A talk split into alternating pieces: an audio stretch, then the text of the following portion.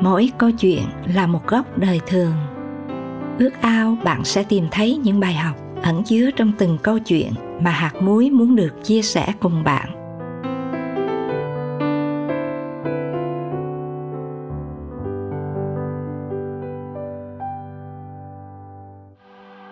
Nét đẹp của mẹ là câu chuyện kể lại một kỷ niệm không bao giờ quên của một chàng trai lớn lên trong khó nghèo. Thân mời quý thính giả cùng lắng nghe.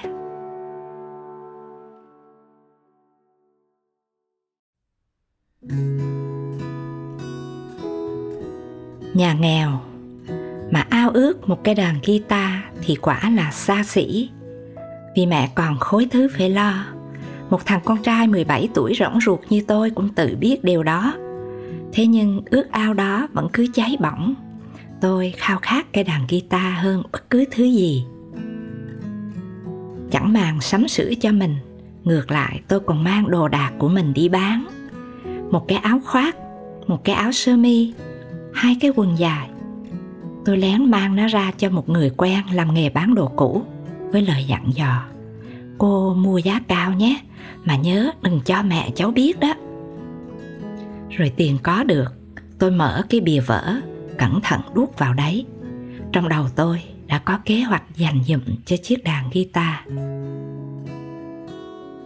Mỗi buổi sáng tôi phụ mẹ gánh buôn riêu ra chợ. Thường thì sau khi dọn hàng xong, mẹ làm cho tôi một tô đặc biệt, ăn xong đi học. Bún riêu của mẹ là ngon nhất chợ nhỏ này, nhưng bây giờ thì tôi chả ăn. Tôi bảo ăn mãi ngán. Thế là không đành để tôi đi học bụng đói, mẹ đưa tiền cho tôi ăn xôi. Và với chút tiền ấy, tôi lại vuốt thẳng cho vào bìa vỡ. Giá của cây đàn thì ở tận trần nhà, mà tiền tôi tích lũy mãi cũng chưa được một nửa.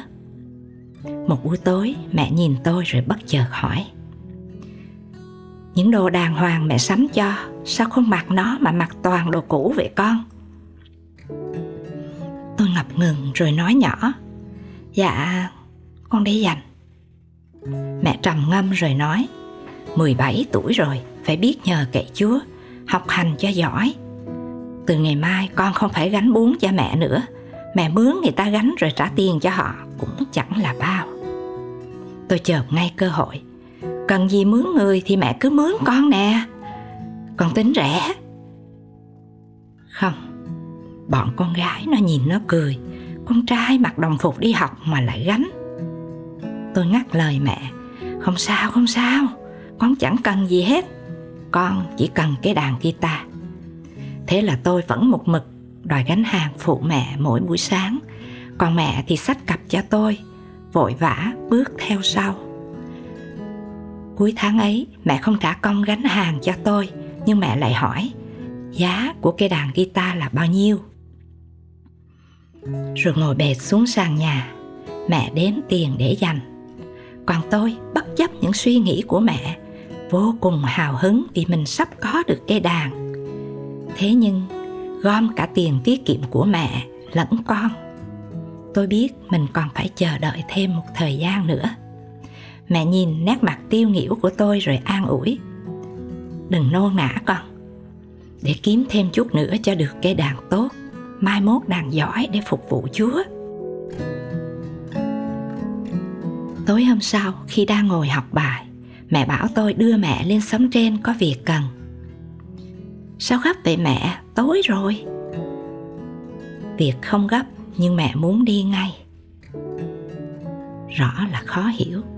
Tôi đèo mẹ trên chiếc xe đạp cọc cạch mà trung thành, nhưng chẳng may nó bị xì lốp giữa đường. Trong khi ngồi chờ vá xe, mẹ tôi nói: chiều nay mẹ đi mua đồ ở tiệm tạp hóa, người ta thối lộn tiền cho mẹ. Rồi chạng vạng cứ ngỡ đồng hai chục nhưng hóa ra là đồng năm trăm, phải đem trả cho người ta liền. Tôi ngẫm nghĩ: sao số tiền thối dư lại đúng với số tiền thiếu của cái đàn guitar? Và tôi reo lên: mẹ, đúng là Chúa cho mình. Mẹ cười lớn tiếng, sảng khoái như thể vừa xem một màn hài kịch. Rồi mẹ nhìn sâu vào mắt tôi, nói chậm rãi: không trả cho người ta chẳng khác nào hành động trộm cắp. Chúa không nghèo để cho con cái Ngài phải đi trộm cắp, dù là một món tiền nhỏ, con có hiểu không?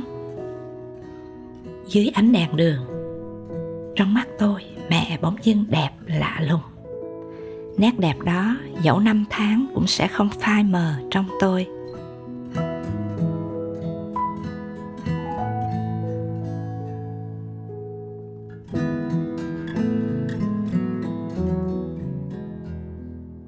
Bạn thân mến, dù muốn dù không, hoặc ít hoặc nhiều, thì chúng ta đều sẽ để lại ảnh hưởng trên những người chung quanh mình theo những cách khác nhau, đặc biệt là đối với con cái. Chính vì vậy mà chúng ta không thể xem thường đời sống làm gương. Kinh Thánh nhắc chúng ta, trong mọi việc, chính con phải gương mẫu qua các việc lành và tỏ ra trung thực, nghiêm trang khi dạy dỗ. Tiếp đoạn hai câu bảy. Hạt muối thân mời chúng ta cùng cầu nguyện. Lạy Cha từ ái của chúng con, thật chúng con vui mừng và biết ơn Ngài vì Chúa đã chọn chúng con và cho chúng con được thuộc riêng về Chúa giữa thế gian này. Xin giúp chúng con luôn biết cẩn trọng trong cách chúng con nói, trong việc chúng con làm, để qua đó người khác sẽ ca ngợi Cha chúng con ở trên trời. Con cầu xin trong danh Đức Chúa Giêsu Christ. Amen.